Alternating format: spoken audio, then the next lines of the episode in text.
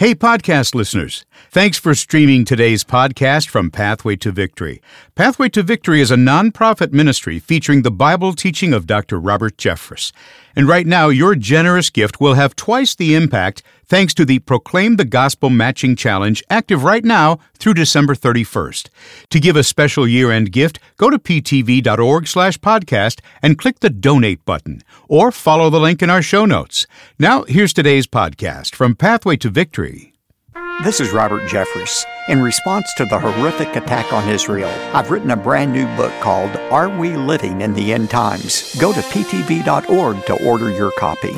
Jesus knew he had to get away and spend time with God to revitalize his own relationship with God.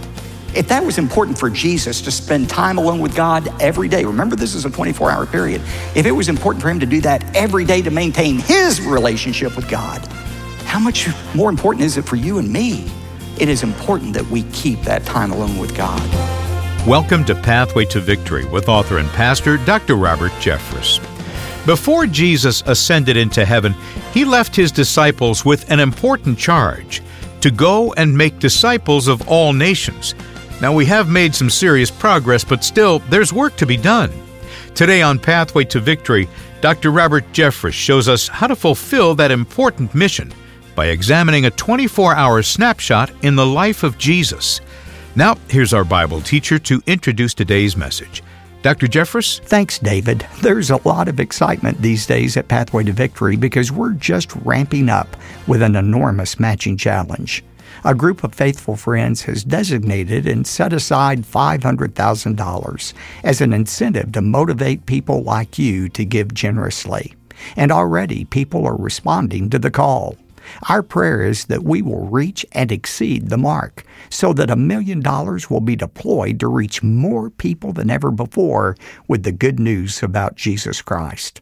I want you to be asking God to guide you as you prayerfully decide how much to give. In any case, every gift will be matched and doubled in size dollar for dollar. And as an added benefit, I've written a brand new resource for you. It's the 2024 Pathway to Victory Daily Devotional, and it's yours when you give a generous year end gift today. You can start using this devotional in the new year. And it's a perpetual book, meaning that you'll enjoy this leather bound devotional for many years to come. Plus, this would make a wonderful Christmas gift for someone you love, and you'll receive it in time when you respond today. In fact, you can give to the matching challenge right now by going to ptv.org.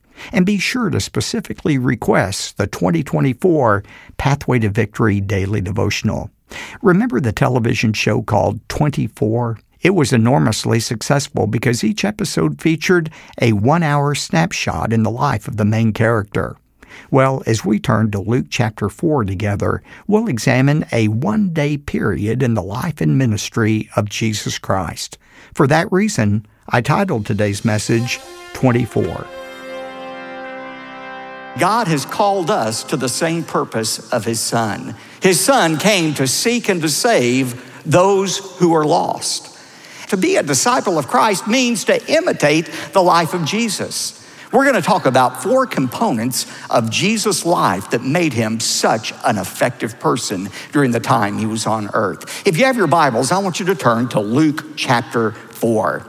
In this passage, we're going to discover what 24 hours in the life of Jesus looked like. And I want you to notice in those 24 hours of his life how he balanced his life with four different key components that made him so effective. Number one, his life was marked by authoritative teaching. Look at Luke 4:31 and he came down to Capernaum, a city of Galilee, and he was teaching them on the Sabbath. Capernaum became his home base for his ministry. And the Bible says that part of his ministry was regularly teaching in the synagogue. The Greek tense here indicates this wasn't a one time action. Central to Jesus' life was teaching and teaching the Word of God. Look at verse 32. And they were amazed at Jesus' teaching, for his message was with authority. What made Jesus so powerful? First of all, his life, his ministry was rooted in teaching the Word of God that changes people's lives. Secondly, his life was marked and characterized by supernatural power. When Jesus taught, it not only stirred up the people, it also stirred up the demons. Look at verses 33 to 37. And there was a man in the synagogue possessed by the spirit of an unclean demon.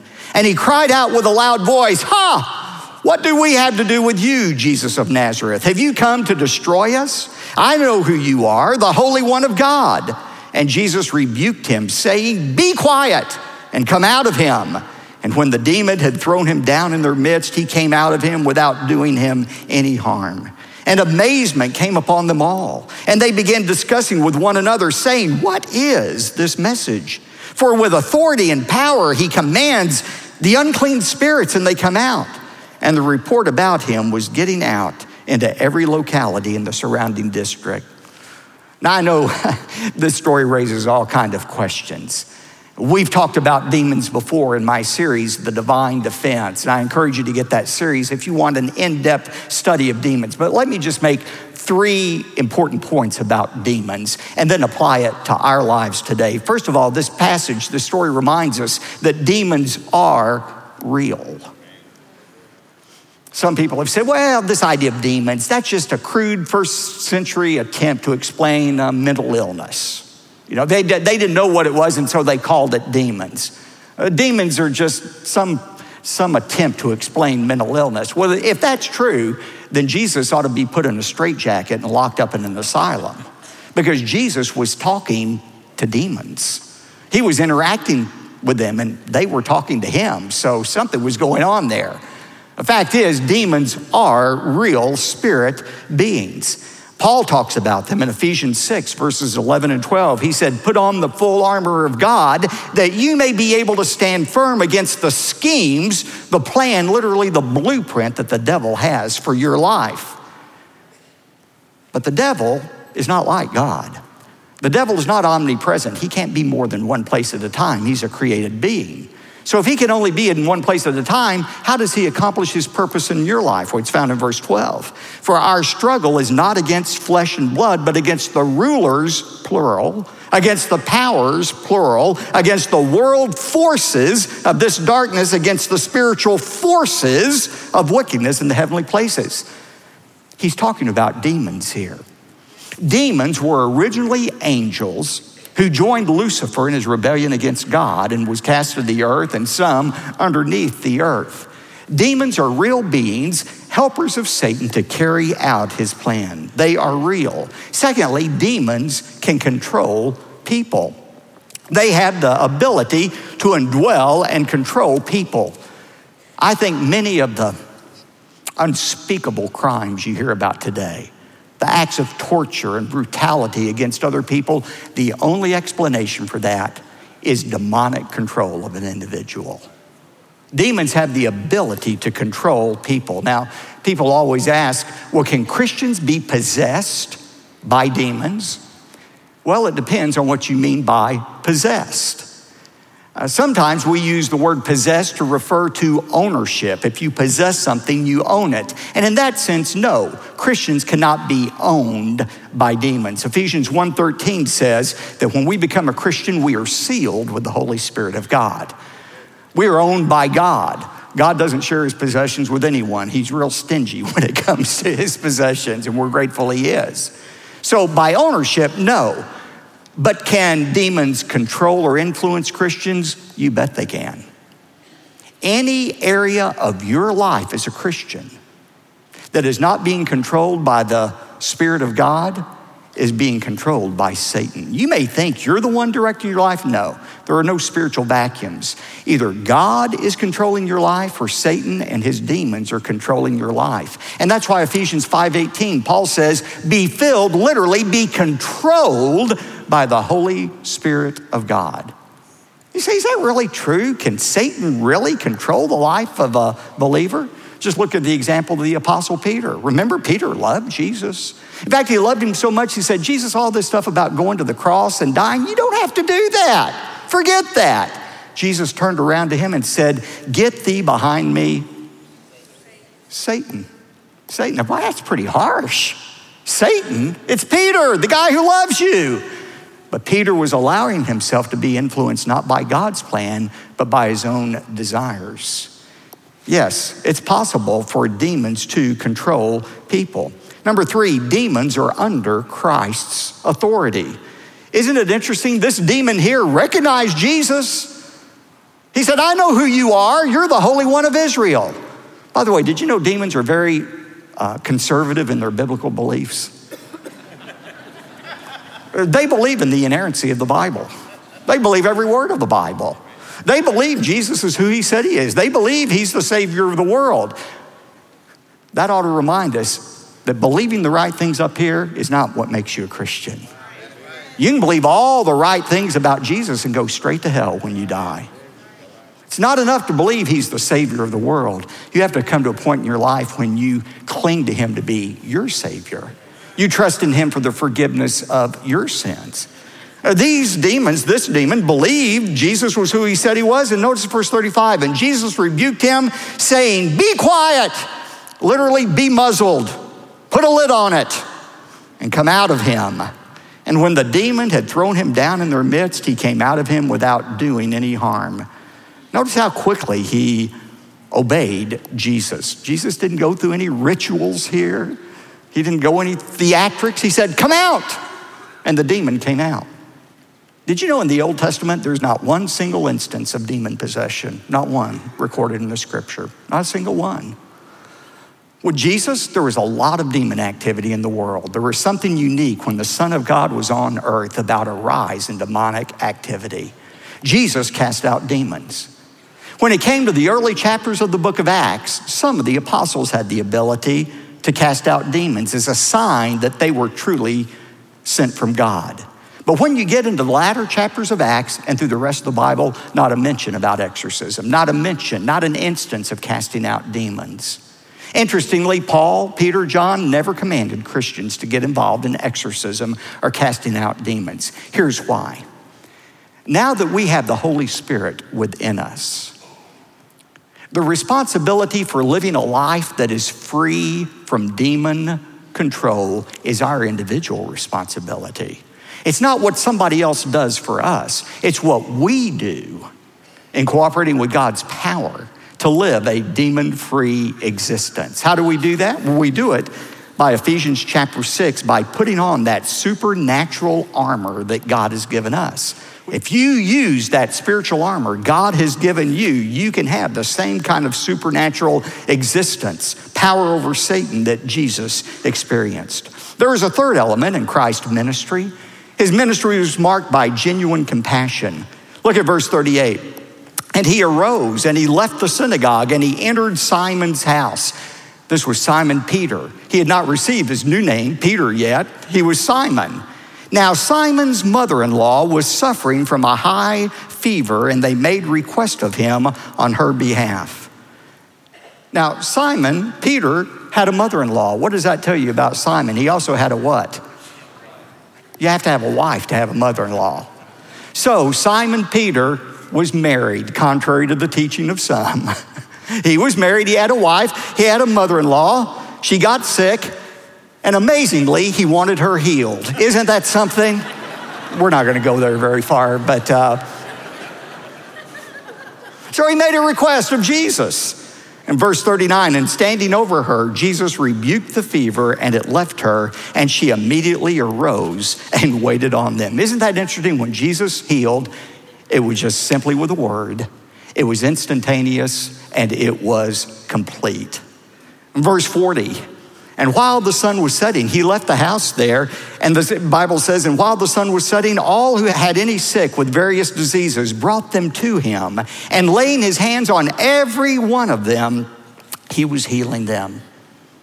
Jesus healed, first of all, out of compassion, but he also healed to prove that he was indeed the Son of God. Now, people again ask the question Does God heal today? Like he did back then?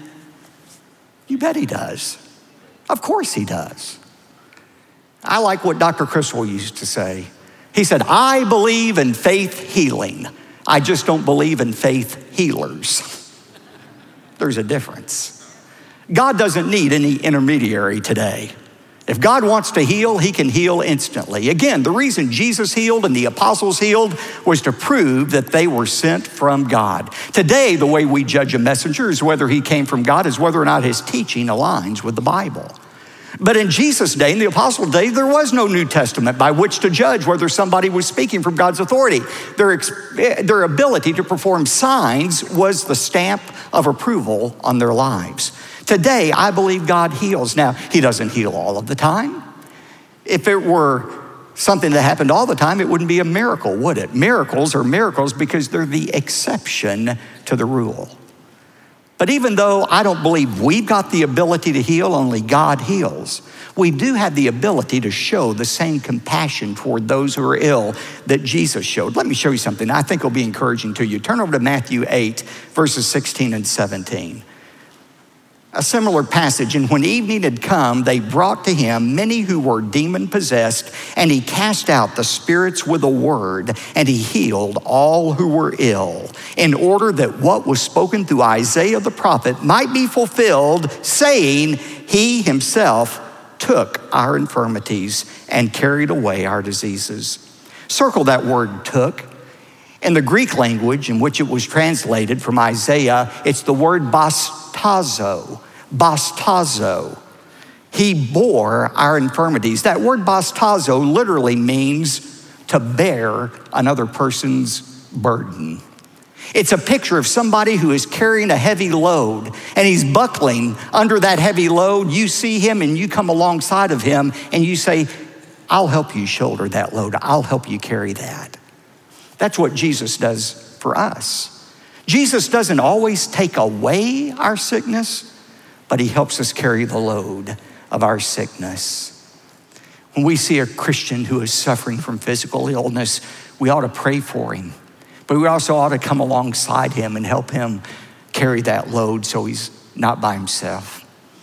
One way we demonstrate the ministry of Jesus is by showing compassion, walking alongside those who are suffering and helping them carry the load. Finally, Jesus' ministry was marked by regular solitude. He was healing, and then verse 42 says, And when day came, he departed and went to a lonely place, and the multitudes were searching for him. And they came to him and tried to keep him from going away from them. They said, Lord, where are you going? Don't you know there are more people to be healed? Listen, there are always going to be more people who need to be ministered to, but Jesus knew he had to get away and spend time with God to revitalize his own relationship with God. If that was important for Jesus to spend time alone with God every day, remember this is a 24 hour period. If it was important for him to do that every day to maintain his relationship with God, how much more important is it for you and me to make sure we get alone with God? Even though there's still an endless list of tasks to perform, more people to minister to, it is important that we keep that time alone with God. Austin Phelps observes it has been said that no great work in literature or in science was ever wrought by a man who did not love solitude.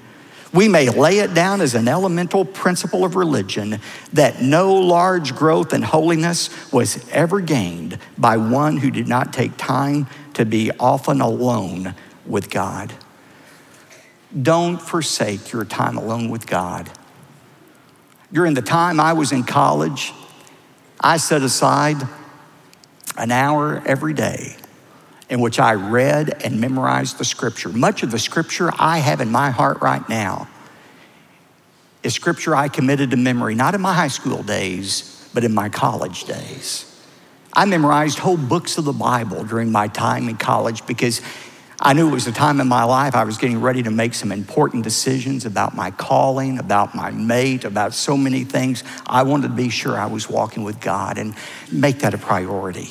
Spend time with God. You'll find every excuse not to do it, but do it, and God will bless your life. That's what Jesus did. He made solitude with God a regular part of his life. Now, in closing, in the last three minutes here, I need to take some of my own medicine, and that is apply what I've taught you this morning. What's the application of this message? Let me give you two quick, timeless principles from this passage. Number one, we are to submit to the authority of Jesus. We're to submit to the authority of Jesus. The reason Luke includes these vignettes from Jesus' life is to prove that he really was the Son of God by his authority. His authority in teaching, his authority over demons, his authority over sickness all prove that he was really who he said he was. You know, isn't it interesting that every creature in heaven right now, the untold millions of creatures in heaven, they are submitting to Jesus' authority? The demons underneath the earth, they're submitting to Jesus' authority. There is only one place in this vast universe where there are creatures not submitting to God's authority. It is on this little spinning clod of dirt called planet Earth. But one day, every creature in this world will submit to Jesus' authority. Philippians 2:10 says, "One day every knee will bow and every tongue will confess that Jesus Christ is Kurios, Lord." Let me ask you, are you right now doing what you will do one day? And that is submitting to Christ's rule in your life. Are you obeying what you know to be the will of God in your life? We're to submit to Christ's authority. Secondly, we are to model the ministry of Jesus. John 14, 12, Jesus said, Truly, truly, I say to you, he who believes in me, the works that I shall do, he shall do also. And greater works than these shall he do, because I go to the Father. Do you want to have the same power in your life that Jesus had? Do you want to know that you're making a difference like Jesus did? You can even do more than Jesus did if you have the same balance that Jesus had in his ministry. One pastor summed it up this way. He said, Just notice the four locations of Jesus' ministry. It shows the balance in his life. First of all, he ministered in the synagogue. That would be the church today. That was home base for his life. Secondly, he ministered in the home. It was Peter's home, but it was still the home. That's the most basic unit of society. We're to have a ministry with our own family. Thirdly, he ministered in the world, filled with all kinds of people and with all kind of needs. And finally, Jesus, his ministry placed him in the wilderness where he spent time alone with God. If you want to experience the supernatural power of Jesus in your life, then you have to demonstrate the same balance that Jesus demonstrated. Today, we're tracing the footsteps of Jesus in the fourth chapter of Luke. Did you know that moments like this one were predicted generations before they actually occurred? Well, I'm pleased to tell you that Pathway to Victory has prepared a unique resource for you. It contains a list of 37 prophecies that predated Jesus' arrival. The title I gave this resource is Jesus, the Fulfillment of God's Prophecies. And a copy is yours today when you give a generous gift to our active matching challenge. But that's not all. With your generous gift, I'll also send you the brand new Pathway to Victory Daily Devotional for 2024. This volume is more than 500 pages in length, and I've written enough chapters to keep you in God's Word every weekday of the coming new year. It's beautifully bound in leather, and it's something you'll refer to for years to come.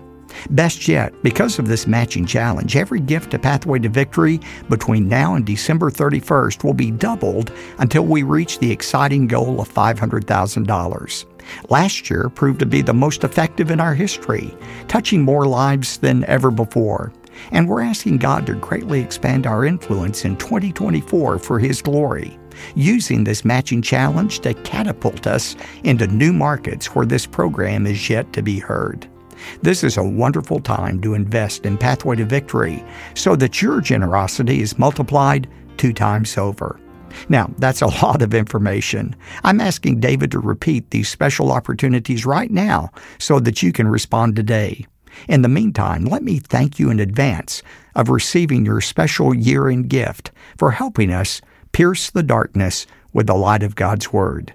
David? Thanks, Dr. Jeffress. Today, when you give a generous year end gift to support the ministry of Pathway to Victory, we're going to say thanks by sending you the exclusive 2024 daily devotional from Pathway to Victory. To request this resource, call 866 999 2965 or go to ptv.org. And when your gift is $100 or more, we'll also send you The Incomparable Christ, a 14 message teaching series on DVD and CD. Plus, we'll also include a brand new music CD called Celebrate the Savior Volume 2 that features the phenomenal First Baptist Choir and Orchestra. It's perfect to play in your car or around the house during the Christmas season. Remember, because of our Proclaim the Gospel matching challenge, your gift will be doubled in size and impact by some friends of Pathway to Victory. So be sure to get in touch with us right away. One more time, call 866 999 2965 or visit ptv.org. You could send your donation by mail if you'd like.